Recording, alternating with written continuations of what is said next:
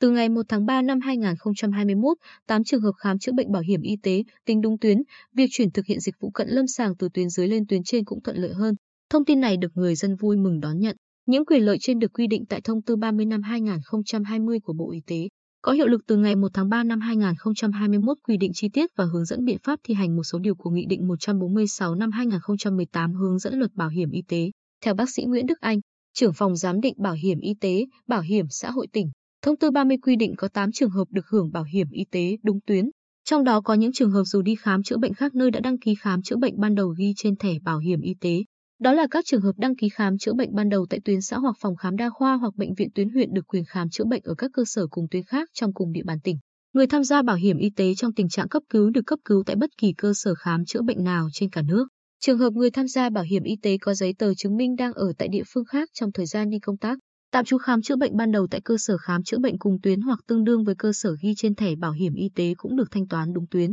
Bác sĩ Anh cho biết, đáng chú ý, ngoài các nhóm đối tượng đã có trước đây thì bổ sung thêm 3 nhóm đối tượng mới, bao gồm người có giấy hẹn khám lại trong trường hợp đã được chuyển tuyến, người đã hiến bộ phận cơ thể của mình phải điều trị ngay sau khi hiến bộ phận cơ thể, trẻ sơ sinh phải điều trị ngay sau khi sinh ra. Những điểm mới này đã mở rộng đối tượng khám chữa bệnh đúng tuyến, người bệnh được hưởng quyền lợi nhiều hơn so với quy định trước đây tại thông tư 40 năm 2015. Chị Thái Thị Minh Ân, làm việc trong một doanh nghiệp có trụ sở tại thành phố Quy Nhơn, chia sẻ, trước đây, mỗi lần đi khám bệnh tại bệnh viện ở thành phố Hồ Chí Minh, nếu không có giấy chuyển viện, tôi đều phải đóng tiền vì trái tuyến. Với quy định mới từ ngày 1 tháng 3 năm 2021, những người thường xuyên phải đi công tác như tôi sẽ không bị giới hạn nơi khám chữa bệnh mà được thông tuyến khám chữa bệnh bảo hiểm y tế. Còn ông Lê Minh Hải, thành phố Quy Nhơn, tâm đắc với quy định người có giấy hẹn khám lại trong trường hợp đã được chuyển tuyến vẫn được chi trả khám chữa bệnh bảo hiểm y tế đúng tuyến. Với việc mở ra quy định tạo thuận lợi rất nhiều, tránh tình trạng bệnh nhân tái khám theo giấy hẹn phải xin giấy chuyển viện giường là thủ tục.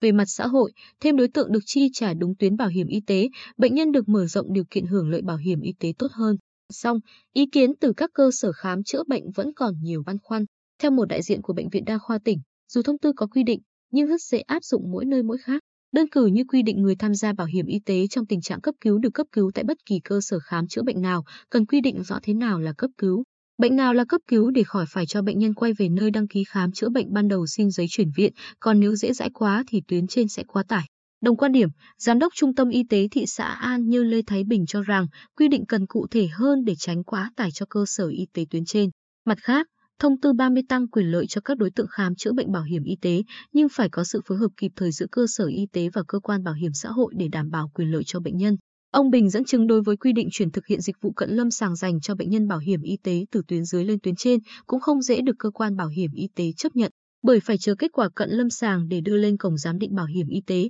mà tuyến trên không dễ trả kết quả ngay được, có khi có kết quả thì bệnh nhân đã chuyển viện. Bác sĩ Nguyễn Đức Anh cho hay, Ngày 10 tháng 3, Bảo hiểm xã hội Việt Nam có hướng dẫn các cơ quan bảo hiểm xã hội tỉnh, thành phố để thống nhất trong thực hiện toàn quốc quy định này. Cơ quan bảo hiểm xã hội chủ động phối hợp với Sở Y tế, cơ sở khám chữa bệnh có liên quan triển khai thực hiện, đảm bảo quyền lợi của người tham gia bảo hiểm y tế khi đi khám chữa bệnh. Trường hợp khó khăn, vướng mắc sẽ báo cáo Bảo hiểm xã hội Việt Nam giải quyết.